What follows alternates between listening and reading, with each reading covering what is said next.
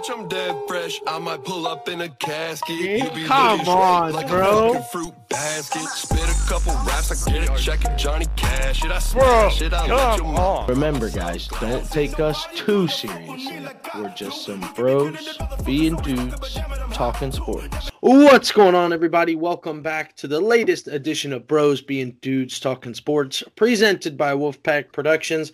Um, we got a super jam packed show for you guys today. Obviously, there's a pretty big sporting event coming up this weekend. it's the big game. I don't know if you've ever heard about it. What I haven't. What's the big game? It's it's the Campbell's Chunky Soup Bowl because you know Mm. for for copyright reasons we can't say the Super Bowl, right? Just kidding, we can because no one cares about us yet. So we're gonna talk about the Super Bowl, obviously.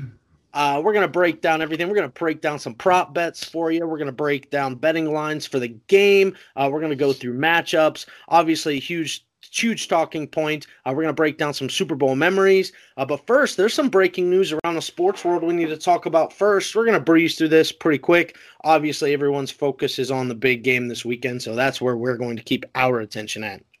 Uh, we'll start in the MLB. Uh, Anderson signs a one year deal with the Phillies. Uh, he had a horrible time last year, had over a seven ERA. Uh, he has a chance to uh, compete for the fifth spot in that rotation. Hopefully, a change of scenery can help uh, revitalize his career. He did have a couple good seasons in uh, 2016, 2017, so maybe he, he can rebound things now with a change change of scenery. But uh, yeah, I mean, not not the best signing. But uh, you know, they're the Phillies are taking a chance, and if they can get that 2016, 2017 version of them, uh, this makes the Phillies rotation all that much scarier. Sticking in the MLB, uh, the season is supposed to start on time as the players' union actually declined an option proposed by the owners to postpone the start of the season uh, by a month. So good on the players to kind of get back, want to get back into things and, and get rocking. An honest question. I I seen where the proposal originally started by like actually Biden and the administration. Is that true? That the proposal f- to move the season back was A month. set by Biden. Was what like the idea of it was originally proposed by Biden's administration that the MLB should kick back their season a month. I, I honestly did see an article on this today, and I did not know if that was, you know, you you, you can't believe everything you see on the internet nowadays. Of Right. Course, so I, I didn't mean- know. I didn't know because it was interesting to me that you have all That these is leagues playing, and then it's like if it is true, I don't know. That is strange too, especially because the MLB, especially in the beginning part of their season in spring training, it's in super warm climates, right? So, you know, the disease doesn't really last uh, as well uh, in the hot in the hot uh, temperatures. So, you know, I'm not I'm not really sure. Uh, that is interesting. It's definitely like kind of eye opening. Honestly, that is weird. I've not I didn't see that, so uh, I guess I need to take a look into that. What what was your thoughts on it? It's just dumb. like I was wondering in the first place, sense. like why the hell would they care whenever the NBA's out here playing, the NFL's out here playing, college basketball's out here playing? Like Right. at yeah, this point, who gives a shit? Well, that's what's crazy is like those are contact sports, and like really, for all intents and purposes, baseball, especially of the major four or five, if you count soccer, is the least contact sport of them all. Like it's just there's not a lot of physical contact between everybody. You know, I guess you could say the ball is getting passed around, but I mean that's just it doesn't make a lot of sense for sure. But there are some there are some states that actually are going to be allowing fans uh, right at the beginning of the season uh, for the MLB too. So I don't know. We'll see. I, am excited for pitchers and catchers to report. Little over two weeks or three weeks now uh, before pitchers and catchers report. So yeah, that's really exciting. I'm, I'm I'm ready for the baseball season to start back up. It sucks that football's ending, but at least you know you get pitchers and catchers right there. For those of us that like it, I mean it's a quick turnaround, so something to keep your mind preoccupied until. Uh, until football's back. Don, I know this is you're getting into like for most people seasonal depression starts in like late November and lasts until like February. Don's seasonal depression is from the middle of February until the third week in April. And that's that's when Yeah. Don is at his lowest. Yeah, it's definitely a sad time. Like everyone loves the sunshine and the summer months, and you know that's great. They like the they like the uh, lake and they like the vacations and beach and all that. And really, my highlights between April and uh, between you know March and April all the way through summer is uh, free agency, the Right. draft, the rumors Right. that swirl around. Right. Like I'm a drug addict, dude, and and my addiction is football, and that's Yeah. just how it goes. The rest of them can suck it, honestly. I hate to say that, but it is what it is. If I had to pick one, man, No, I absolutely. We're, on the same page there for sure. We are football guys through and through. The one thing that helps me a little bit is like I am as much of a diehard hockey fan as I am a diehard uh, football fan. So it does help me get through a little bit. And obviously, all the free agent stuff and the draft and the combines, pro days, and stuff that helps me get through too. One of my favorite things is that week, that week after the draft, I just sit down and I watch full games from the people that the Pats have just drafted. Like, and I, I literally sit there and scout them to kind of get an idea of what to expect from them. Like, that's how that's the kind of nerd I am. But anyway, let's get back on track here a little bit. Let's talk about some of these other not so great drugs known as other sports. Uh, let's talk about the NBA real quick. So, TD, I don't know if you saw this. Kevin Durant actually leads the league in All Star voting right now, edging out your boy LeBron. Any thoughts on that? top two players in the NBA. I mean, interchange them how you want to. Those top two players. I mean, this this has to be discussed though. I mean, should LeBron even be in contention to go to the All Star game after how he treated one of the the loyal patrons? I mean, he's sitting there cursing out someone who pays Yeah. his paycheck. I mean, Yeah. that's just that's not right. I mean, LeBron is an asshole for this. I mean, uh, you know, we seen this. This this poor little girl didn't deserve this. Her and her, her and her daddy didn't deserve this. Or my- oh, my bad, I got it wrong. That's her husband. Oh, yeah, forgot. Oh, um, oh, Miss Rocks. That's what I call her. She looks like damn cinder blocks in her chest. Whoever her plastic surgeon was sucks. Let me Oh just tell you that. Don, you're taking shots at this innocent woman. I mean, she is a victim of assault from LeBron. A- a She's a victim. She's a victim of assault from her plastic surgeon. she's a victim of botched surgery, is what you're saying? yeah. That's messed up, man. I think she's Yeah. beautiful. Yeah. She looks like I ain't even gonna get into that. It, I'll get canceled. Yeah, we'll get we'll get consoled right off the rip. Uh, I don't know. I, I thought this was such a non-story. Everyone was making a huge deal about it. Like, I do think it's bad optics for LeBron, but it's even worse optics for this couple trying to chirp him. Like, if you're gonna chirp somebody, don't get pissed if they chirp back, right? Do you do you I- think he really said? Do you think he really like word for word said what they they claimed? Well, no. Apparently, apparently, a video came out of someone. Um, someone posted a video of them like breaking down what the uh what the what LeBron was actually saying and they like read his lips and apparently he did not say what they said. He said the only curse word that they caught uh him saying on the mic was ass. They said oh he said oh steroid ass. That's, that's what he did say that. That came out yeah, and, and I think he even like alluded to that one. But like it first came out like what was it? Sit your uh sit your Yeah, she she ass said. down, bitch. Yeah, that's what she said. That's what she said. He said. Uh, as soon as I read it, I was like, ah, it's that. If he did say that, that's not a great look. Like you should be able to chirp someone without saying that. But I don't know. Like I said, like I I am one made a big biggest- IG post about it and everything. Right. Like I'm one of the biggest shit talkers ever. But like if I chirp someone, I'm expecting to either A get chirped back or someone's gonna try and start something physical with me. Like I I get that. Like if I make the choice to chirp someone, I understand the consequences. Yeah. It's gonna happen. And here's my thing, like I guess people think when they're at sporting events, like they start doing it, they think they're immune to it. Like the, these athletes are not allowed to like speak to you. They're not allowed to have a reaction, right? Yeah, reality of it is, man, like yeah, they are allowed. I mean, it's frowned upon, I guess, but I think well, I think a lot of it is we're kind of guilty of this as like a, a society is that we put these guys on a platform and it almost like dehumanizes them in a way. So like we see them as like larger than life, right? So then when we're chirping them, they're not allowed to have emotions because they're not human. You know what I mean? But Yeah. they, Well, they still are human. That's the problem is we glorify them to this level when underneath they have all the same Well, emotions. not only glorification, like glorification aside, I think we expect them to be of our entertainment and our entertainment only. Like I truly do believe that. Um, like they play the sport because we like to watch them play the sport.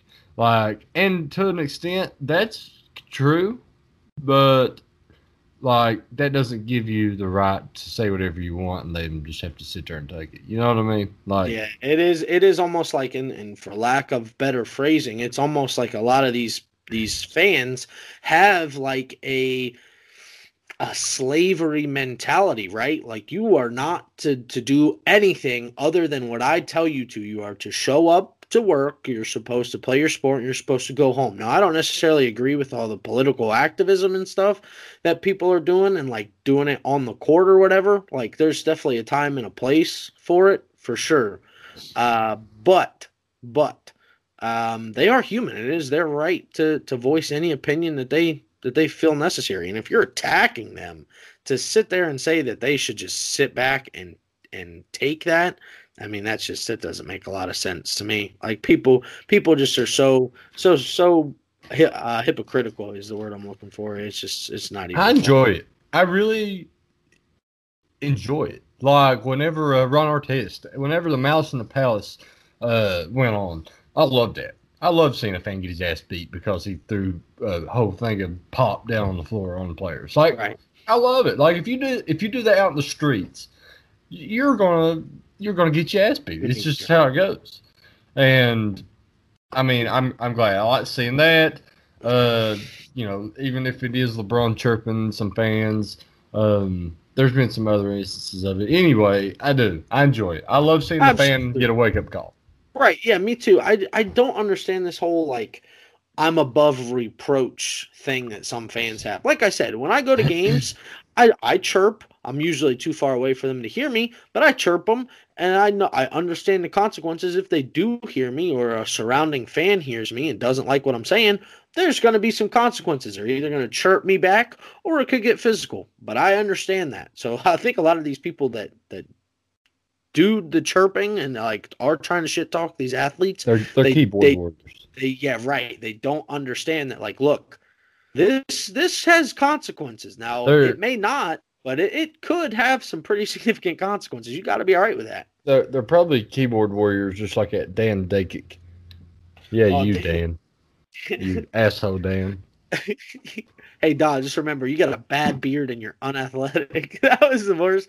That's one of the worst chirps. That's one of the worst chirps I've ever heard in my life. When I read that, I was like, "What, bro? Like this guy? How?" Well, and another thing, I I just seen where Chris Ballard is on his show tomorrow, and I'm and I'm disgusted actually. Like, I wish he'd slap over and I wish he'd reach over and slap it. POS. You don't like him? Well, how you can take it, dude? Dakich's an idiot. I just hate fools. And he's he's got he's a lot a of fool. foolishness running through his veins. I can tell you that. well, before we get on too much of a Dan Dakich uh, tandem, let or tangent. That's the word I'm looking for. Tangent.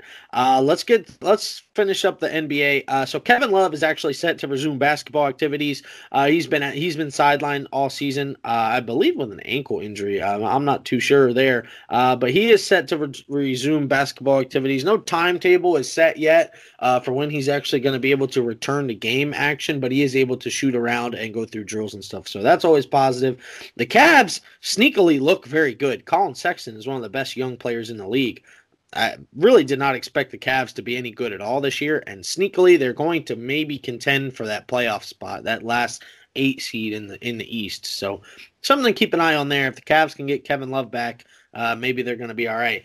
One team that is not going to get a star back, transitioning to the NHL now. What a seamless transition by me. Pat on the back right there. Um, the the red hot Blue Jackets. Uh, they actually lose their starting tendy Elvis to the IR. Now, Elvis got hurt in practice, and now you lose him for a majority of the season, if not the full season. So, not great for the Jackets, who just got Patrik Laine via trade, one of a, one of the biggest trades in the recent, at least the past decade in the NHL. Uh, they actually lead the Central Division right now, which was a surprise. No one really expected much from this team. But now you lose your best uh, goal goaltender. Um, it's going to be a tough road for for the Jackets, but they do play good defense, so maybe they can give Korpisalo a chance, uh, who will be starting in Elf's place uh, for the meantime. So yeah, it's rough news for the Jackets. Maybe they can stay hot, but the road in the Central does not get any easier with Tampa and Dallas in your division. Uh, moving on, let's talk about just some college basketball real quick. There's not a lot to be talked about. Uh, major storyline right now, since we are in Kentucky, a lot of our fans are either UK or Louisville fans. Well, for the latter, you're not going to be able to watch your team for a while. Louisville just suspended uh, all basketball games for at least the next week uh, and basketball activities for the week. So they are done because of a COVID outbreak. So they just postponed their Syracuse game yesterday. Uh, Virginia is suspended. Uh, the game is suspended for Saturday. No timetable on when it's going to open back up. Obviously, it's going to uh, depend on any negative tests. So uh, Louisville fans, you are not able to watch your cards for a while. Uh, some good news though in the in the college basketball world, Keyontae Johnson, that Florida player that collapsed a couple months ago, yep. uh, his his family came out today and said that his collapse is not COVID related, so it was something else. Uh, details have not yet emerged on what exactly it was, but his family did want to clear up that it was not related to COVID. So I don't know if that's a good thing or a bad thing. Honestly, I mean, if you're thinking about it, if it is COVID, then you have answers. Then you're like, okay, this was just a COVID related incident. Maybe he can recover and get back to healthy. And if it wasn't COVID related, that's almost scarier. Like you don't know what it is, right? I, mean, I feel like this has to be like this leaves more questions unanswered than answered if you're uh, Keyontae Johnson and his family. Yeah, I mean, I felt like we knew it wasn't COVID from the get go, honestly. I don't right. know, because like COVID does have some heart implications, like enlarged heart, stuff like that. So I thought maybe it, it could be uh, because with him passing out like that, that would make sense. But either way you spin it, not a good situation for the kid. Oh, so oh, absolutely. Hopefully, hopefully glad. everything gets cleared up there. Uh-huh. Oh, for sure. I'm just glad that he's all right. Honestly, I mean, yep. no matter what it is, you just you're you're rooting for his safety more so than anything else. I mean, that's that's the bottom line. I mean, these guys, especially college athletes, like I think we forget a lot of times. So these are just kids. Like yep. a lot of times, even now, like they're younger than us. That's cr- that's oh, crazy. Well, most about. of well, you think about UK's basketball team right now. I mean, they're at least two years younger than us, maybe three or four. So probably Actually, four, at uh, least yeah. four. Yeah, that's uh, that's that's weird. That's man. a tough. That's a tough pill to swallow. that's a tough pill to swallow. Yeah, bunch um, of freaking kids. Right. All right. So let's move on. Let's talk about some NFL storylines real quick before we jump into the Super Bowl. So this one actually pertains to the Super Bowl, uh, maybe indirectly, but nonetheless, it is still a Super Bowl storyline. Um, so the Chiefs had a barber, their team barber, test positive for COVID after already giving several haircuts. So as soon as they found out that he was positive, they escorted him out of the building and quarantined him. Now you just got some random Chiefs player who's in the middle of a haircut without it finished. But this begs the question is the NFL sweeping some COVID results under the rug just to get this game done with some uh, with some superstars? Most notably Patrick Mahomes, because he did get his haircut. So food for thought. Yeah, I mean, if they are, I don't blame them. I mean, you have to, right? I mean, that's like you have to get this game played with Patrick Mahomes. If Patrick Mahomes doesn't play this game, it's a big swing and a miss for the NFL. Yeah. I don't know, man. It's uh, all year has been a tricky situation. I just go Rangers. That's hey. My phone tells the truth, baby. Go Rangers! Big big game tonight against the Cavs. what does it do? Is that like a little yeah, whenever I, you plug it up to charge? It, yeah, I changed it actually just recently. During How the hell you do that? During the NFL season, I had it say "Go Pats." How did you do that?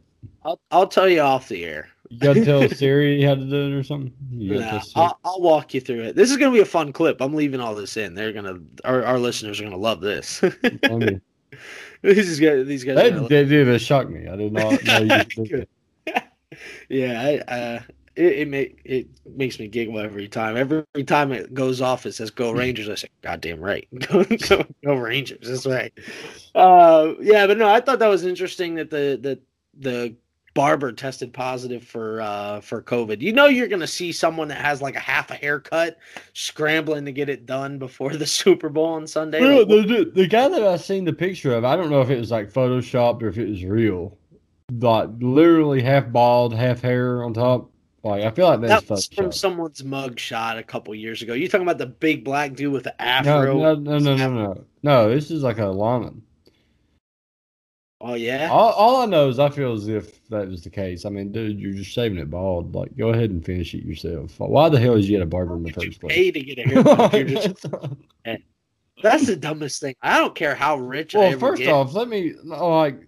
Here's what might be more weird about this situation. What what football team has a team barber? Like that might be a normal thing, but I don't. I wouldn't think so. I don't think it is a normal thing.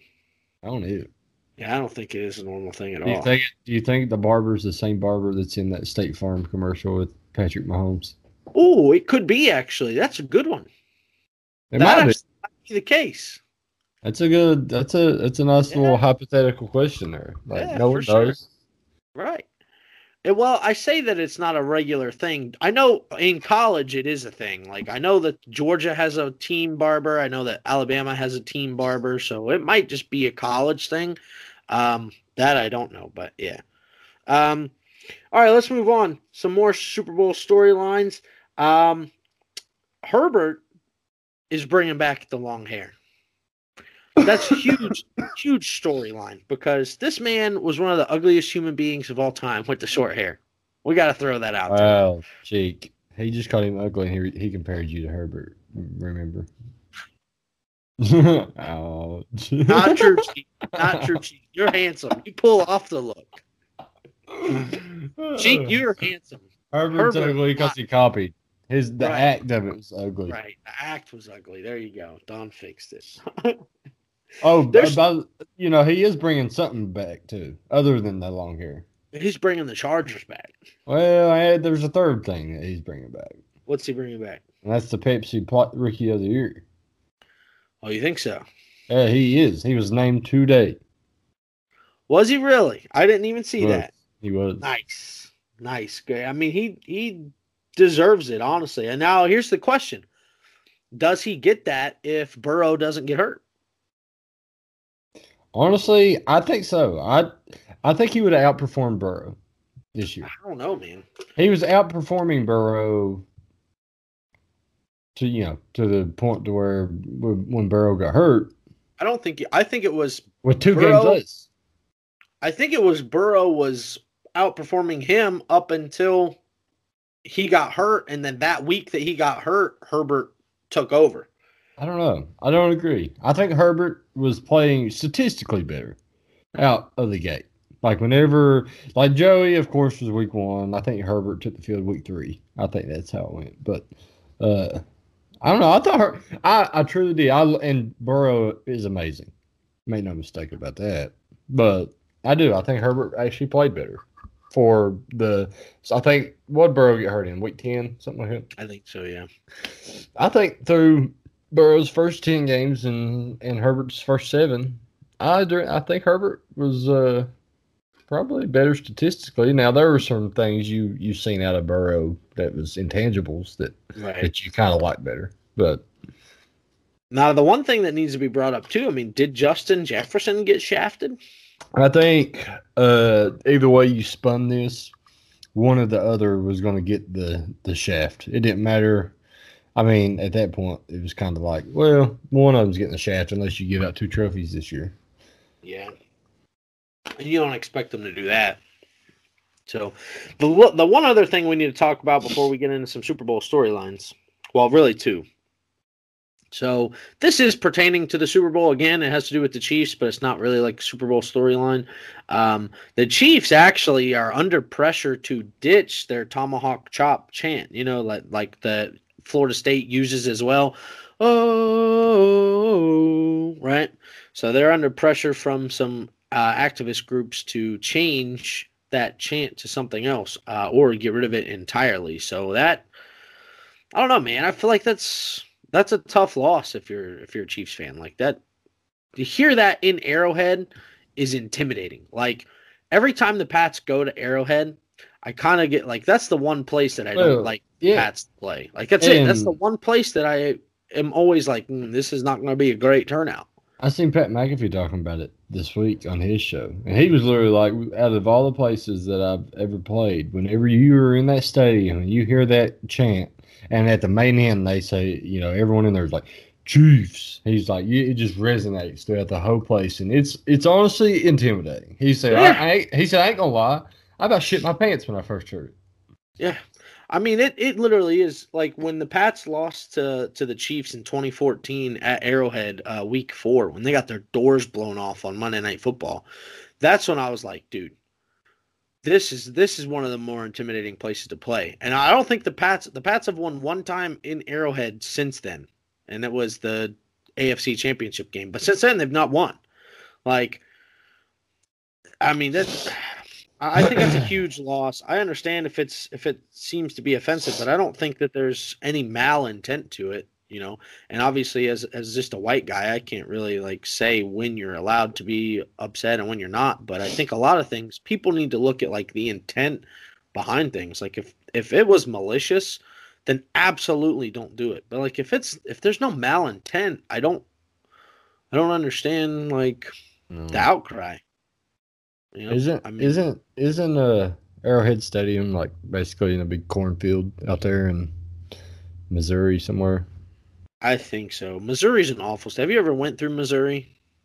No, I think it was Toby or Logan. Somebody was telling us about it. Missouri's terrible. The worst state to go through is Well, Arkansas. middle the the you know help me out the the region the middle of the United States is called the Dust Bowl. Well I mean yeah or the Great the Great Plains. yeah well that's just the worst region in all of the United States as far as scenery and attractions Yeah, and- for sure. Dude, and Kansas is the worst. Like Kansas, well, Kansas, Arkansas, and Missouri.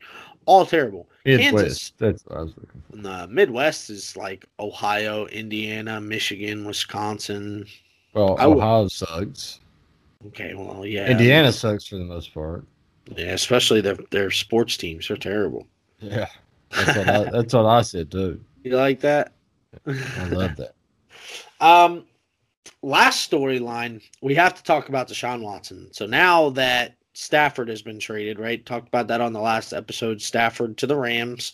Uh, we need to talk about where Deshaun ends up because this is the last big domino to fall in QB free agency, and then you're going to see a mad scramble. You're going to see who who goes where. So, what are you thinking as far as Deshaun getting out? Because it has come out he has formally demanded a trade. He wants out. But the Texans responded and said, We're not selling Deshaun. I think they're going to be forced to sell Deshaun, though, is the issue. Man, I think Deshaun's so unhappy in Houston that he is l- willing to not play. No, he's just willing to not play. Yeah. And I think if you're Houston, I mean, just get your assets, man. Let the man go. Quit holding, you know, at this point, quit holding him hostage. Like, I, I get, I get why you don't want to. Of course, there's multiple reasons. He's a top six quarterback in the league. Um, you you gave him the bag, uh, which and I know that's going to go away with a trade more than likely, but uh, uh, and another reason is that you don't want every player in the world to just be able to up and be like, "Hey, I'm tired of playing for you. I'm sitting, or you trade me," and you have to trade them just because they say so. So I get, I get, I get it, but at the same time, it's like I feel like the relationship is so damaged to where you can get the maximum amount out of Deshaun Watson right now, and I think they need to really take advantage of that. Yeah.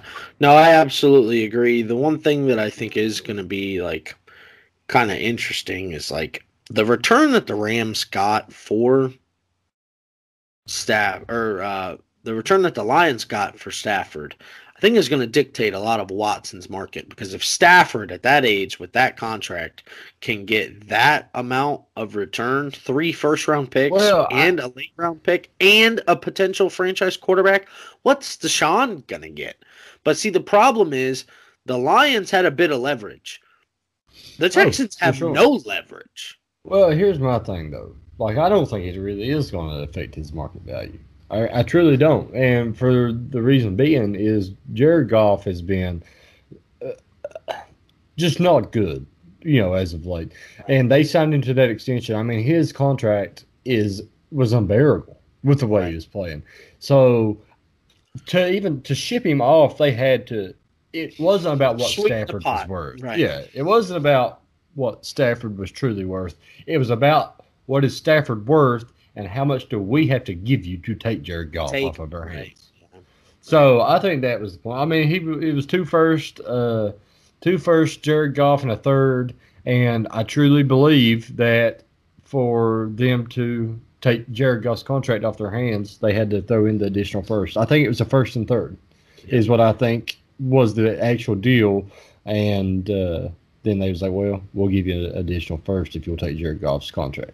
Two more firsts. They took. They got three first rounders out of it. No, they just got two. Oh, it was only two? I Yeah. thought it was three. But either way, um, I do want to circle back to one thing. You said that Deshaun was a top six quarterback. I'd be hard pressed not to say this man is not top three. The I only two that I possibly, can but, like- put ahead of him are Mahomes and Rodgers, and that's as it currently sits. Those are the only two that I would take over him if I was starting a I franchise. I mean, I'm. I mean, yeah, it, that's different though. If we're starting franchises, if uh, I mean, we're talking about today's football. Like, okay, even it- just how they're playing right now. I mean, those are the only two. uh, I'm taking Rodgers. I'm taking Pat. Uh, I still take like. I think everybody's falling off the Wilson train real fast. I don't think they should. I still think Russell Wilson's top five quarterback. I Uh, I I fell off the Roger or I mean the Wilson train really fast. I said I was on record saying at the beginning of the season, I think he's had the best three year stretch of any quarterback, and he was up there. He was my favorite quarterback in the, or maybe not favorite, but he was the best quarterback in the league, in my opinion, coming into this season, just because he's had so much sustained success. And then through the first half of the year, it looked like he was going to be unanimous MVP. He was setting the world on fire, and then it just fell apart. Like he looked horrible the second half of the season, like absolutely horrible. Yeah. So I don't know if I think it's something with the off. They have to figure something out. Like they've Yeah. they've put it on him, said let Russ cook, and then since then he's not been able to. Well, that's the lazy way about it. I think it's just I don't know, man. I've had my issues with the with the Seahawks anyway lately. I even mentioned it on one of the pods earlier in the year. Whenever they, I think it was when they lost the uh, Cardinals or the Giants. The Giants. The Uh, Giants. That I told you, I was like, man, something's uh, when you got a quarterback in the prime, the height of his prime, and you and your team is taking, you know, backwards steps in the way they have, something's not right. Something's not Right. going on right internally. But anyway, I mean, yeah, I say top six to give myself some security. I don't want to overstep. He's probably, I would probably put him at four or five, like probably five. Five is the really ranking, but Yeah. That's fair. But all right. The moment you guys have all been waiting for. Let's talk the Super Bowl. Let's get into it.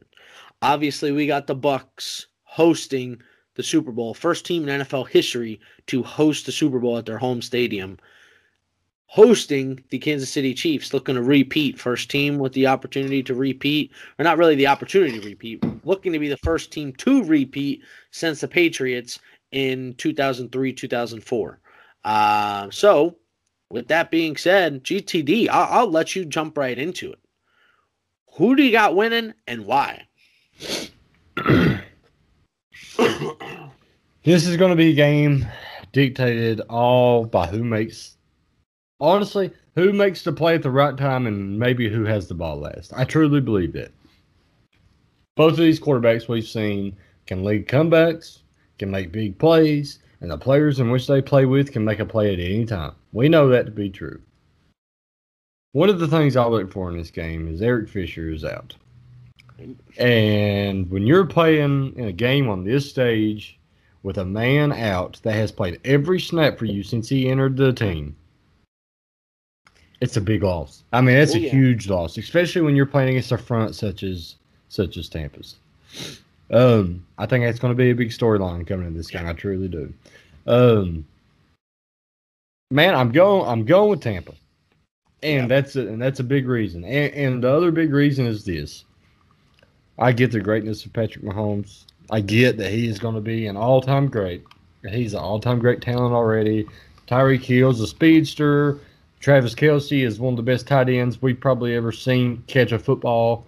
Um, Andy Reid's a top head coach ever. Uh, uh, the Honey Badger in the back end is is an, a phenomenal defensive player. Chris Yeah. Jones up front is a freaking wrecking ball. Um, all those things aside, these teams I feel like in the skill positions are similar. I feel like the Bucks might actually have an upper hand in the run game, and I feel like the Bucks are going to have an upper hand when it comes to the defensive line against that offensive line. Yeah. And to top it all off with the cherry on top, for me to pick the Tampa Bay Buccaneers is I'm taking the man that has won six of these and has appeared in nine of these, and I know can do it. That's why I'm taking Tampa Bay. Yeah, I uh I, I agree with everything you just said. You know, it, that that uh, Eric Fisher story seems to have been swept under the rug a little bit. I mean, it's not getting nearly as much talk as I think it deserves because if you look at that at that Bucks defensive line, it's one of the better units uh, in the league, especially the second half of the season. I mean, you got JPP who's made a return to glory, and Ndamukong Suh who seems to be turning back the clock. Like, there's a lot of pieces on this team that you think you that you even forget that are there. You're like, wow, he plays for them. Yeah, and Ndamukong Suh, who's thought to be one of the best defensive players in the league, not even just six years ago, plays for this Bucks defense, and you forget that he does. Like that's crazy. Uh, I do. I agree. I'm. I'm not ever going to bet against Brady. I love Brady still to this day. Uh, I, I hate that this is like causing such a Belichick Brady debate. It's just one of the most annoying things as a Pats fan. But I'm going to root for Brady. If Brady wins this, he has more Super Bowls than any other franchise by himself. Tom Brady, the franchise, has the most Super Bowls in NFL history. That's insane. That is crazy. Can you Yep. think about the greatness that we are witnessing? You, the only person even in the conversation uh, with Brady is Gretzky, and if Brady wins this Super Bowl, he surpasses Gretzky in my opinion. He is more important to the sport of football than Gretzky is to hockey. At that point, I don't think it's even a conversation. I do. I look for Brady to have a big game. I don't think he's going to pass for no 500 yards like he did against the Eagles in, in 2017, but I do. I look for him to throw for probably 300, probably a couple touchdowns. I look for him to spread the ball around. It is interesting to think about though, because like skill position wise, I'd hmm. probably take Tyreek Hill over Mike Evans, but the supporting cast that the Bucks have is so deep. I would take Godwin over Sammy Watkins 100%. Not even think about it.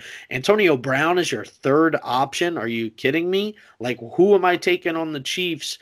That would Hardman. be even in the yeah, Michael Hardman or Antonio Brown. Let me think. Even as biased as I am for Georgia guys, I think I'm gonna have to go with Antonio Brown there. Call me crazy, call me crazy. Uh, and then tight ends, you got uh, the best tight end of all time against the probably the best or second best tight end still in the game, and that I would consider that a wash because yeah, Gronk hasn't put up all the stats. I gotta Gronk is take Kelce in that. Gronk is a million times better blocker, and if He Kelce be, was but okay, but that plays into it because if Kelce was as good as Gronk blocking, the Chiefs would have a little bit better running game. I mean, that's just let's call a spade a spade. Travis Kelce is a wide receiver. yeah, Like, he, for he does not put his hand in the dirt and block. Oh, that plays a part of it. I mean, that's why I think Kittle is better than Kelce right now. As a pass catcher, Kittle is maybe not as good as a route runner. He definitely is not as good. But if you add physicality, run after catch, and blocking into that equation, I mean, I don't even think it's close. I'd still rather have Kelce and Gronk today. Same prob- age too, by the way. A little fun fact: I seen that the other day. I was a little shocked. Same age, thirty-one. Yeah, that is crazy if you think about it. I mean, that is that is wild. Gronk just I think the reason is Gronk came out of the gates so fast. So like from his rookie year, he was a household name. People knew who he was his rookie season. Kelce kind of took a little bit to develop. Well, you know, Kelce was that Kelce was drafted three years later, and they're the same age. That's weird. That is odd. It was a 2010 draft for Gronk and a 2013 draft for Kelce. Hmm. He might have had that. Well, Kelce probably went to UC until his senior season, so that probably is part of it. And he probably redshirted his freshman year too. So I mean, that's probably part of it too. So there's two years, and then he might have been held back a year or something as well. So there's your three years. I don't know. That is that is a fun fact for sure. Uh, but I am also going to take the Bucks for sure. Uh, the main reason, I mean, the shirt says it all. Bend the knee, bend the knee. I'm not ever going to bet against Brady ever. I did that in the NFC Championship game. I picked the Packers to win, and I look like an idiot. So I'm riding with Brady 100%. But now let's get into the fun part. Okay, we're going to go through our prop bets and our betting cards. So first of all, we're going to bet. We're both taking the Bucks money line. Oh, for sure. Okay, spread is I think I actually think it's Chiefs minus three and a half. yeah. So then that would be we're both taking the Bucks at plus three and a half too. I think that for sure is the safe. Even if you think the Chiefs win the game, to say they beat Brady by more than a field goal, I mean let's let's be real. I mean I don't think they're going to be able to take off on the on the Bucks.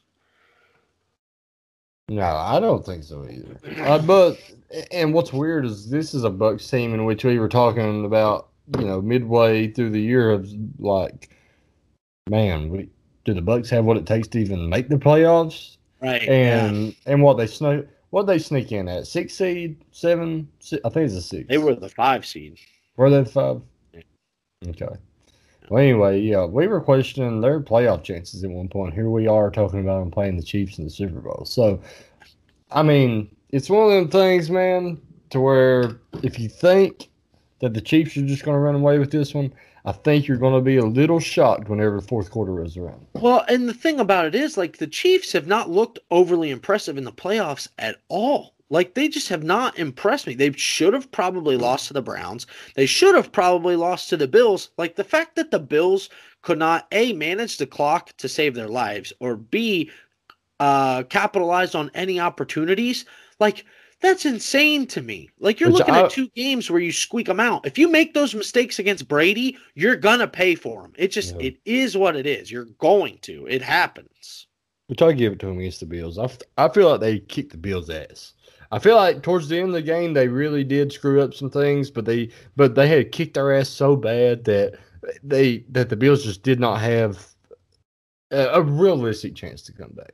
Let's put it Well, that. uh, well, uh, yeah, I mean that's fair. Yeah, they definitely didn't. But I mean, you look when the game was what three to nothing, I think. Yeah, and you get the you get the fumble by Hardman, and you don't score. Like, I mean, that can't happen, right? You can't settle for a field goal there. Oh, Uh, definitely. Well, I think it was. Uh, which never mind. I, I'm thinking of the Green Bay Tampa game. Whenever Green Bay got the three interceptions, only six points off the three turnovers. yeah, that's But crazy. uh, still, though, unlike you, whenever you're playing the Kansas City Chiefs, you know if you get a fumble with inside the red zone, you have to convert. You have to convert. You have to score a touchdown. And I think that's the one thing that the that the Bucks will be able to do that obviously the Bills were not. Um, but all right, so there's there's the the main card, right? So we both have Bucks money line. We both have Bucks plus three and a half. Let's go in. So the prop bets. This is where the Super Bowl gets really fun. The opening coin toss, GTD. You taking heads or tails? I'm always taking tails, baby. All right, I'll take head. I wouldn't mind to take head here. I'll take head. All right. Is so there a wrong choice? Huh? Is there a wrong choice in this one? Absolutely. There's never a wrong choice. Those are the two best things. Uh, so okay. So you got tails. I got heads. All right. What's gonna happen first? A sack or a touchdown? I'm gonna go the opposite on you no matter what. So you got the first choice. This is a hard one, actually. It depends on who gets the ball first. I'm all right with either here.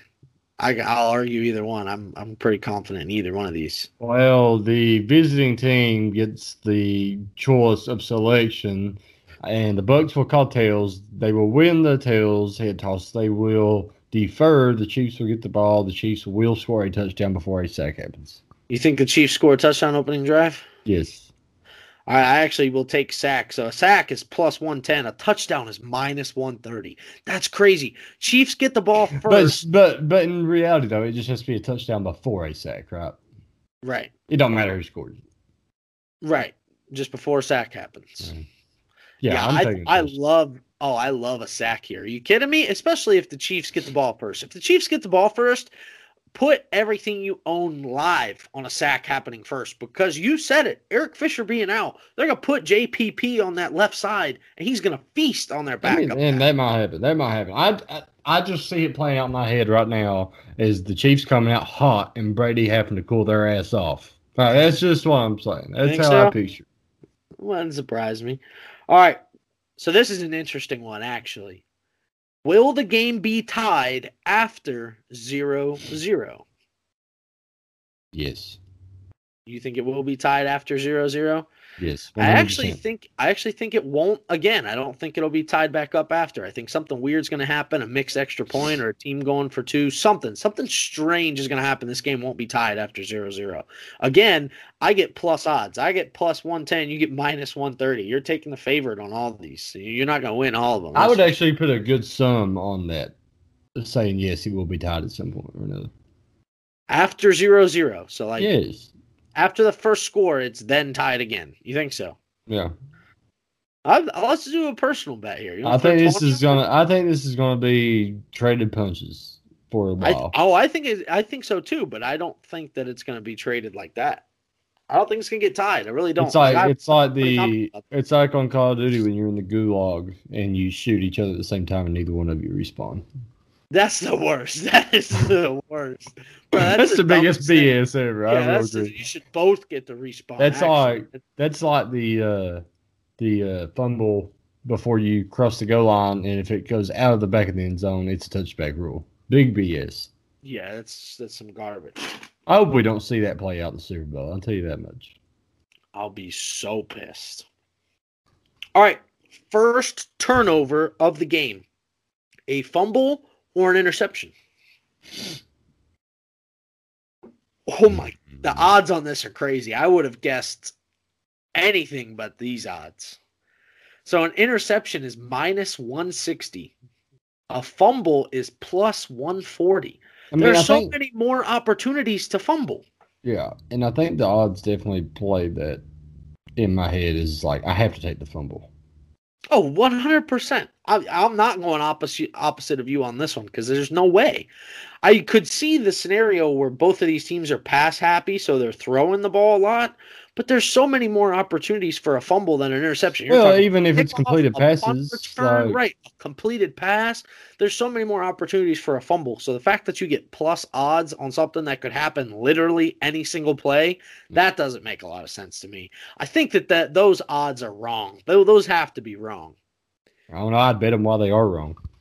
That's crazy. Oof. That yeah, that's that's a tough one right there. Um, all right. The first score of the game will be a touchdown or a field goal slash safety. I mean, I feel like a field goal slash safety here has to be the favorite. No, again, Well, these I'm taking are it crazy. in. I'm taking These it. odds are crazy. The odds on those is touchdown minus one eighty. What? Oh my god. Field goal slate field goal slash safety plus one fifty five. Yeah, I'm betting the hell out One of that. hundred percent. That is such like Vegas Vegas thinks this, the score of this game is going to be 55-52. Like that's what that's what they Right. think the score of this game is going to be. Monstrous. I didn't even look. We got to talk about the over under in this game too, for sure. Um, okay, will either team score three straight possessions? Yes or no? Yes, minus one eighty five. No, these odds are not right. They count that counts as uh field goals too, right? Right, yeah, but score three straight possessions the whole game. So you get three straight possessions. You have to have three So you consecutive. got to think about it. Three straight possessions in, in a whole half, you probably get what four or five. one team, like one Yeah. team. This is not Yeah. both teams scoring. That's what I'm saying. So no, I'm going no on that. Right. Uh, That's that's plus odds again. Plus 165. These odds, I don't know who made these odds. This is the biggest retard of all time. Ah, I can't say that. I cannot say that word. I can't cannot say that. I'm gonna leave that in and see what happens, but that's instant regret right there. Oh man, that's tough. think that's how Morgan Wallen felt. All right, we're yeah, prob- probably. He probably woke up with all those notifications, not remembering a thing that happened. He said, "Excuse me, what just happened?" Oh, I feel that though. yeah, that's rough, rough for him. Um, okay, last last prop. Well, you- two. We got to talk about the over as well, but I'll look and see what that's actually at live. Here's the real question, and this is my favorite prop bet ever. Well, actually, we got to do the over under for the national anthem too. So let's do that one first. So over under two minutes. It's always what it's at. It's always two minutes. You take an over or under on the national anthem. I actually don't know who's singing it. Let's look. I literally listen to this. All right, so last year's Super Bowl, Toby's betting on the over under national anthem, right? Yeah. I think the over under on the national anthem last year was like 204. And I look and I think was it Miranda Lambert that was singing it last year or something like think that. so. Yeah. Well, anyway, I looked and she had like four, she had three or four different occasions where she sung the national anthem. And they all averaged, they all, all four of them came up to average like 216 or 220. And I was like, all right, Toby, like you got to take the over, dude. Like, you know, to these singers, this is an act and she's got it down the way she wants to sing it. And in four tries, she's she's went like 10 or 15 seconds over their, their betting line. Well, I tell you, man, it literally goes like 25 seconds under what the line was set at. And I was like, oh, sorry, Toby. You lost 100 bucks on the national anthem. So this this site right here on Bovada, they have the over under set at 159. So like I said, it's usually around 2 minutes. Even odds for over, minus 140 for under. Yeah, I'm taking the over. The the people singing it, it's actually a duet. Hang on, let me find the names. Eric Church and Jazmine Sullivan. Mm, it's going over. Uh, 100%. I don't even know who Jazmine Sullivan is, though. I got to be honest. I'm not sure who that is. I'm pretty confident in that it's going to last over 10 minutes. I would say probably. I think it's trending under though, which is weird. Like I So, think it is the past Toby, couple years gone it- under. If you're betting it, let me let me have some redemption. Bet the over one more time. Take take it this time. It's gonna hit this time for sure. so here's okay. Let's just keep going for the prop bets. I like these because I just found some more. Will the opening kickoff be a touchback? Yes, minus two twenty. No, plus one ninety. Yes. Easiest I- money you've ever made. I think yes as well. But no is tasty with the plus 190. I'm actually going to take that. I'm going to say no, it's not. I think someone tries something like a pooch kick, try and pin them deep, get some momentum. What will the first offensive play be? A run or a pass? Pass play uh, or a sack is plus 100. A run play is minus 120. Give me the minus 120. I think it's going to be a pass. Actually, I'll take I'll take the even money for a pass. Will there be a score in the first five minutes? Same odds, minus one ten for yes and no. Yes. I'm also going to say yes for sure. Ooh, okay. First team to score. The Chiefs. I'll take the Bucks. I get plus odds with the Bucks at plus one ten. That's crazy. Okay, last two bets. Last two bets. Let's look at the over under here. I mean, this is this is what we dream about. I love betting totals. Totals are my favorite thing to bet. And I only ever bet the over. So that's the only thing that I'm going to take. I'm taking the over in this game. I'm not even going to think about it. The over in this game is set at I know what it has to be 50s. at for me to take what the is over. it? For it, it has to be 58 and a half or lower for me to take the over. The over as it currently sits is at 56 even. Yeah, I'm taking the over. I am hammering the over for sure. Not even thinking about it. Uh, actually, since we've been talking, the line, the gambling line uh, on this game has actually moved. The it's actually dropped a point or a half a point. It's even three now, not even three and a half. So seems like public money is going a little bit towards the Bucks. Well, they're smart. Yeah. Public money is going towards the Bucks. 60% still betting with the Chiefs, but 40% of the public has money on the Bucks. That's or 40% of at least the prize pool. Maybe not everyone betting, but at least the, the money in the pool is is going 40% to the Bucks, which is pretty high for being being an underdog of that size. But let's talk about the most important prop bet that we have. What color Gatorade will the winning coach be dumped with? Ooh, dude, you know the Bucks. I think it has to be red. I think red Gatorade's gonna be in both them coolers. You think so? I do. I really and truly do. The Bucks might have orange. So actually, I've done some research on this. Orange is the favorite of NFC teams the past 20 years. Orange has been selected, I think, six times in the past 20 years, all by NFC teams. NFC teams, when they win the Super Bowl exclusively in the past, like well, not exclusively, but almost exclusively in the past 20 years, have gone orange Gatorade. So your odds for orange are plus 160. Red has the second best odds at plus 165. I actually am going to take the long shot here and go way off base. I think there's some weird stuff that that Brady has got the Bucks to do. I'm going to take purple as the long shot Purple. at, at plus 1300. Yep. Purple at plus 1300. I just like the big odds on that. No one knows anyway, so I'm going to take the biggest odds and maybe get lucky. The one that I think has a good chance too, because it hasn't happened in a while, there's two lime green slash yellow. Uh, that's at plus 330. So you have the third best odds there. And then clear slash water. So you're talking about like that strawberry watermelon or like the electric cherry, whatever you want to call it, Gatorade, or just water. That's at plus 650. And that color Gatorade is super popular. Like that's Brady drinks that on the sideline almost exclusively. Like every Pats game I remember watching, he has his own separate bottle, and it is always like that clear slash like white paste color. White cherry. It's like white cherry, right? Um, I I I think those are the two that I'm gonna put it on. Clear and purple are my are my two picks. I'll I'm give you two. Red. Yeah, I'm Just going red? You want red another and one? orange if I got to pick them. Red North. So you're taking the two favorites. What a pussy. Yeah, for sure. for sure. What a puss. I like it. Um, but no, guys, that'll wrap us up. Uh, we appreciate Wait, all wait, the wait, wait, wait, whoa, whoa. We got our five Super Bowl moments ever.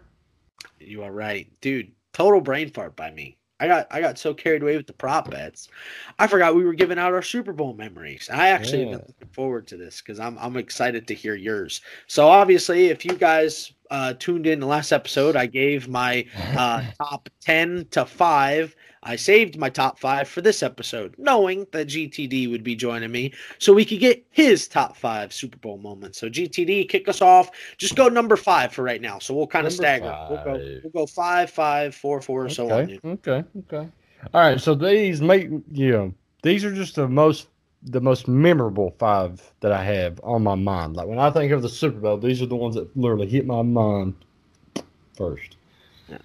And the first one has to be Malcolm Butler's pick on the one yard line to seal the Super Bowl for the Pats. There, I mean, the, one of the most controversial things that has ever been discussed in Super Bowl history about the Seahawks not running the ball on second and go. Right. Yeah, I mean, spoiler alert, that is on my list. It's a little bit higher on my list, but that is also in my top five. Uh, at my fifth uh, selection for my favorite Super Bowl memory, I'm going J Mac's uh, pass breakup against the Rams a couple years ago. I'll never forget.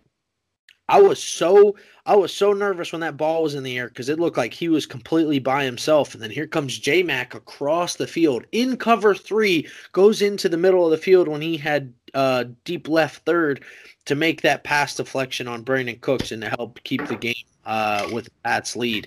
Huge play. Not talked about enough how important that game was to Brady winning his sixth ring. Uh, and for that, J Mac has my fifth spot in my Super Bowl memories. What an awesome play uh, and an awesome memory. A lot of my my top five is going to be all Pat's memories. By the way, I mean it makes sense. So just bear with me here for all you non-Pats fans. You're just gonna have to suck it up. Don't GTD, all right. Make fun of me. Yeah, make fun of me. Whatever. I I love the Pats. You can get over it. Uh, GTD, what's your what's your fourth? Uh, this might be one that you just may have skipped your mind, but for some reason, it like is one I'll always remember. Uh, the infamous Blackout Bowl. The the Ravens and Niners. Yeah.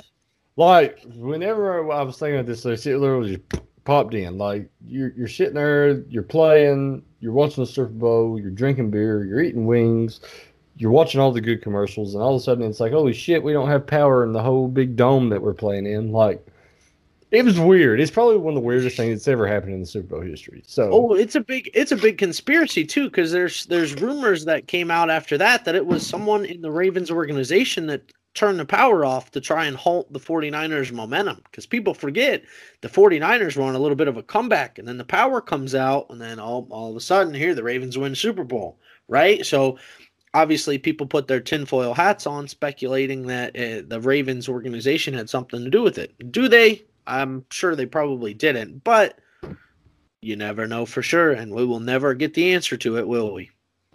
Nope. Uh, no, I like that. That's a good pick. Uh, but this was an even better pick. Ty Law's pick six in the Mm. 2001 Super Bowl against the Rams. I don't remember watching this that well as a kid. I was like, what, four years old when this game was going on? So I mm-hmm. don't rem- I, I'd be lying if I said I vividly remember what I was thinking. But as far as Super Bowl memory, I just remember the Pats winning, and I was just excited for some random reason. I don't, I didn't have any idea. But when Yeah. Pat, when Ty Law was high stepping to the end zone, I get chills watching it on replay on here. So I'm gonna consider it a Super Bowl memory because the it launched the Pats dynasty. It got their first ring. Uh, so maybe I don't remember it vividly for myself watching it in the moment, but it still counts as Super Bowl memory. That makes it number four on my list. Um, All right, what's number three for you, GTD? Man, you know there used to be a uh, a debate that went on in my head about who the greatest quarterback of all time was, up until about 2017, and this third memory has to be the 20 the 28 to three comeback against the Falcons that Brady orchestrated, and it was at this point when I, whenever Brady came back and won this Super Bowl that I knew that forever the Falcons will be the Falcons and will be one of the most unpredictable teams of, of my lifetime. To never bet on the Falcons. Just don't do it. And that there's no more debate in who the greatest quarterback of all time is.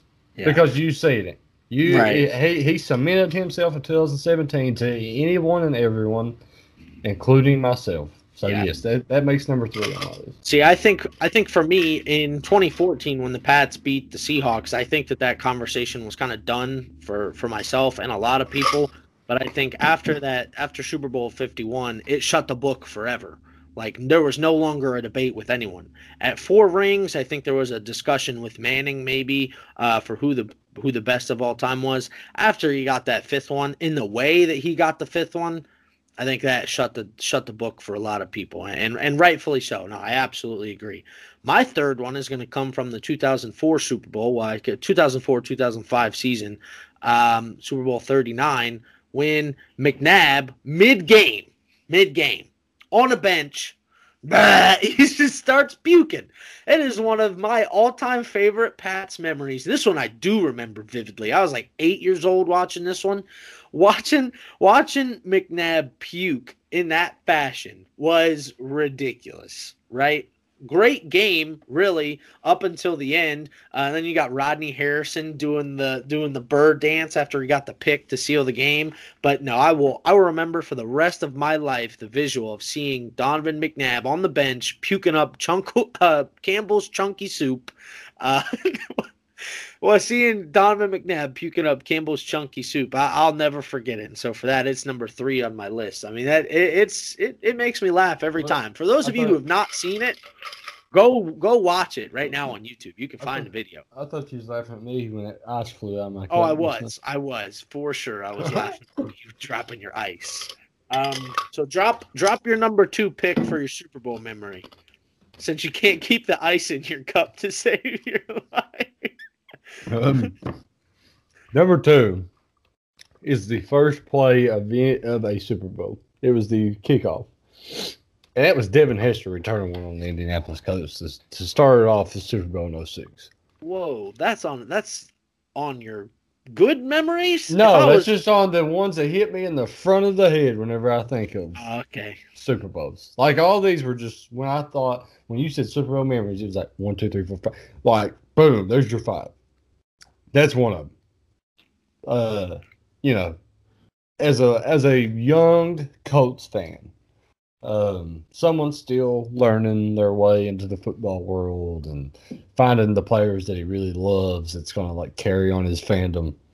Uh, them being in a Super Bowl was just to me like, oh, here we go. You're watching what who what they consider to be one of the greatest quarterbacks of all time playing in a super in his first Super Bowl. And then the opening kickoff, Devin Hester to the house, and here I'm sitting like, holy shit! Here, like here we go, here we go. So yeah, that definitely is making the cut at number two for me. Oh, 100% as it as it should. Uh, I had that on my list as well. I was rooting for the Bears. Uh, one of my Pee Wee coaches at the time was a huge Bears fan. He's from Kokomo, Indiana. There's a name drop for you. No one no one listening has heard of that town, Kokomo, Indiana.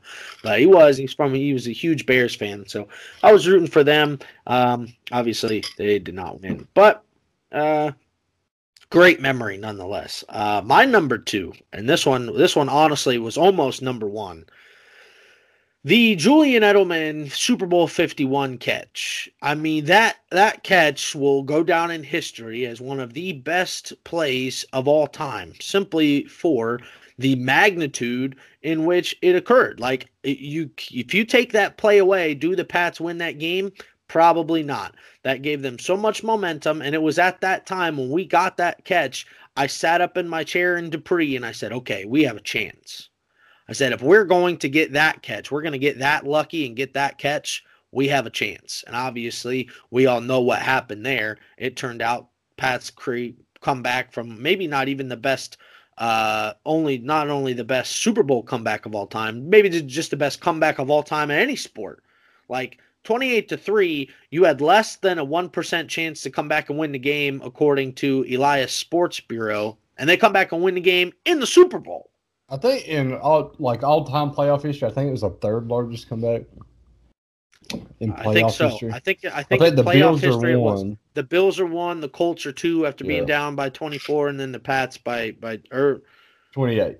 twenty eight. Yeah, the Pats were the down Bills. by The Bills were 31. Coach 28. Pats 25. Pats 25. Right. Okay. Yeah. But no, the, that Jules catch, I mean, I have two pictures in my room hanging up, um, idolizing that catch for the end of time. Uh, that catch meant a lot, obviously, for Jules, uh, and, and obviously the Pats win. So that is my number two. GTD, what is your all time Super Bowl memory? Now, granted, we are only 23 years old. So a lot of ours have happened since 2000. Oh, like I for have, sure. I mean, obviously, like I even mine was a bit of a stretch saying Ty Law because like I I have like faded memories of that. I would just to say anything before that counts as a memory Yeah. uh, would just be asinine, right? Yeah. So obviously we're not talking about all time moments. Well, my my first and foremost is in that same ball game in which Devin Hester returned the kick. I mean, it ain't even in the ball game. It's the cel- it's the celebration after. Just seeing Peyton Manning lift a Lombardi to me was just one of the like I witnessed, you know, the best quarterback to ever play for our franchise, the greatest quarterback to ever play for our franchise, lifting his first Lombardi Trophy above his above his head. Yeah. And as a as a kid in 06, so I was uh, nine, or actually no, I'll take back. I was eight because it's early. It's early 06. I was eight, and to be able to see Peyton Manning win his first Super Bowl ever, that's something that I can tell my kids. Like, hey, you know, you hear all these stories about Peyton. You did. You never go to watch him play. You can watch his highlights, but I watched that ball game and I watched him in his first ever Super Bowl. Right. Yeah. That is something really cool. Like, like honestly, I, I am looking forward to that to be able to like we lived through maybe the greatest era and not even just the NFL, but like sports in general. Like we have been very blessed. Um, and and this this next one really hits home for me because like from 2005 until 2014, obviously the Pats did not win another ring, right? They got there twice and lost to the Giants both times. Going into that Super Bowl in 2014 against the Seahawks, I was just sitting there thinking, like, man, if Brady loses this one, he's now three and three in Super Bowls. Like, it's just it's been tough. Like I was I, I came into that game hopeful that we would win, but like given the past two times we'd went, I was nervous. I was very nervous. So then we score. Jules gets the go ahead touchdown with like two minutes and 12 seconds left. Seahawks get the ball. They're driving. They get this unbelievable catch by Kearse on the on the right boundary that Malcolm Butler played perfectly and it just fell into Kearse's lap. There's nothing he could do about it, right? First and goal, Marshawn Lynch has a great run, and Dont'a Hightower bench presses Russell Okung off of him and makes one of the best open field tackles against Marshawn Lynch I've ever seen. Second down, Russell takes the snap, drops back, looking to throw, and it is intercepted at the goal line by Malcolm Butler. That is my number one Super Bowl memory, and it always will be. There will never be a moment that surpasses that memory for me. Period. I don't know. I probably could have not ruined it by starting it off at my five. I mean, I, I honestly don't know if there is a if there is a single moment in my life that will ever top how I felt when that happened. And that's that's that's just as real as I can be. When that happened, I was in high I was a senior in high school. I didn't have a drop to drink. I was completely sober. I jumped up out of my seat, completely blacked out from excitement, ran outside on my patio or on my deck and just started screaming. Like the elation that I felt when the Pats won that game I cannot be put into words. And and I've said this multiple times in our group chat that we have. I've said it on here a couple times I think. That that the Patriots fourth ring is by far my favorite ring. It was it, it was getting back on the throne, bringing the Lombardi trophy back to one Patriot place where it belongs. I, I will never forget like i I'm getting choked up talking about it. like it legitimately is one of the best feelings I've ever had in my life. I will remember that till the day that I die, that moment. And I'm eternally grateful for Malcolm Butler coming up with that interception. And I'm grateful for Ernie Adams uh, diagnosing that play in practice, Dont'a Hightower making the play before that to even give him an opportunity, Brandon Browner jamming Michael Baldwin off the line to give him a chance. Like, uh, just ah, what a play. What a Yeah. memory. Incredible. Ah, that was yeah, that was a lot of fun to talk about. I get I that dude, that's the one play that like everyone has like I, and well, I say everyone has a favorite, but like that is that's probably my favorite Patriot memory. Period. Like that's the one. That is the one where I was like, because like I was known for like being a Pats fan, right? Like every Friday that wasn't a football season or wasn't in like our high school season, it usually ended the first week of November because we were terrible. But I would wear my Brady jersey to school every Friday. Like, dude, we got a big game coming up. I wear the jersey. That I did that from middle school up until my senior year of high school. Actually, I did it in college too. Let's be honest. Yeah. I literally did that in college. But I was known for being a Pats fan. Like that's it's part of who I am. And so I would get all the shit in the world when they would lose in the playoffs. For them to finally get back in the saddle and win it, it just was like it was just a great feeling. I don't know. Yeah. Do you have do you have one that like is like sets sets itself apart from the rest? Like this is this is my favorite Colts memory. Well, as far as like one of the plays that that give me chills whenever I watch it, it, it was in that Chiefs playoff game, like when we came back from 28 points, and it was uh, when we when we hand the ball off to uh, uh, Donald, and he's never lost a he's never lost a fumble in his life. Well, we handed off to him at the the one yard line, maybe the two, and they punch it out and it goes flying in there. And here comes Andrew Luck in the midst of everybody, scoops it up. Superman dives across the goal line, uh, to to get us within a, a score, I think. And just that touchdown in that moment, I don't know what it was about that. Seeing my favorite player ever, you know, scoop it up and dive across the goal Right. like Superman was just like. yeah, he's my. Like it'll never. No one will ever top Andrew Luck in my mind. He's just my favorite player ever, and that's one play. And there, and the there's another one in there to take the lead up 45-44 was the deep post to T.Y. Hilton uh, across the middle that made two Chiefs defenders literally almost run into each other. That's another one. But yeah, the Superman dive by Andrew Luck is probably my favorite play in recent memory. I'm ta- so I'm excited for people to be able to watch this on YouTube actually, because for those listening, you're not doing yourself justice. Seeing just the the smiles on both of our faces talking about these moments, like this this is the beauty of sports, man. Like as much as as everything can suck around you, and you got like it's an escape, and it, it creates some beautiful moments like that. But uh, no, I yeah, it's a lot of fun. Um, but no, we appreciate you guys tuning in. Uh, thank you for listening as always.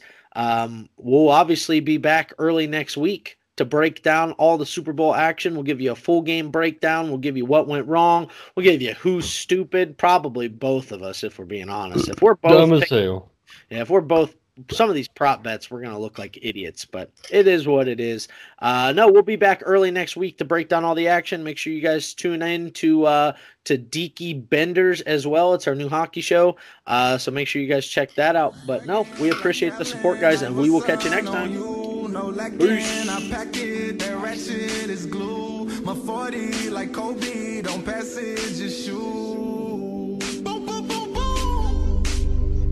No Reebok to answer your question. I'm paid, I'm so real. My flow ill with no deal I made. These bitches be horny, three on me, D way. Ah! Turning down deals so you know I ain't broke. Ah.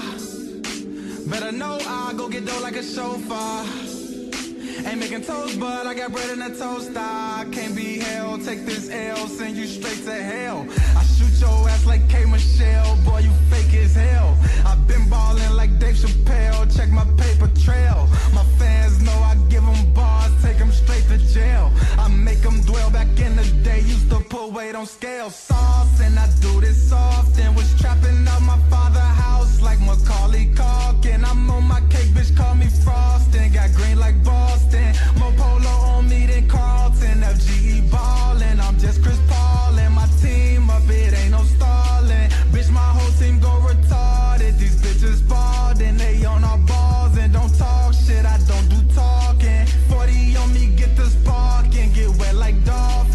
get a coffin. I'll offer. My aim is awesome. Every time I come across them, these niggas falling. They gotta talk on my flow sick. My shit be coughing. Skip past the grades like Grayford Austin. So take precaution. Boy, I'm a dog. I take your bra cracker like a car quick. I turn her on and she get wet like a water faucet. She been over, start applauding. I stick my sword take this pipe till she exhausted. She wants some more dick, but gotta forfeit like Iverson. Trey on me, they know Tony ain't for none. My first step will make a vet look like a bum. Don't play for Phoenix, but I do this for my sons. I won, I'm swagging like Allen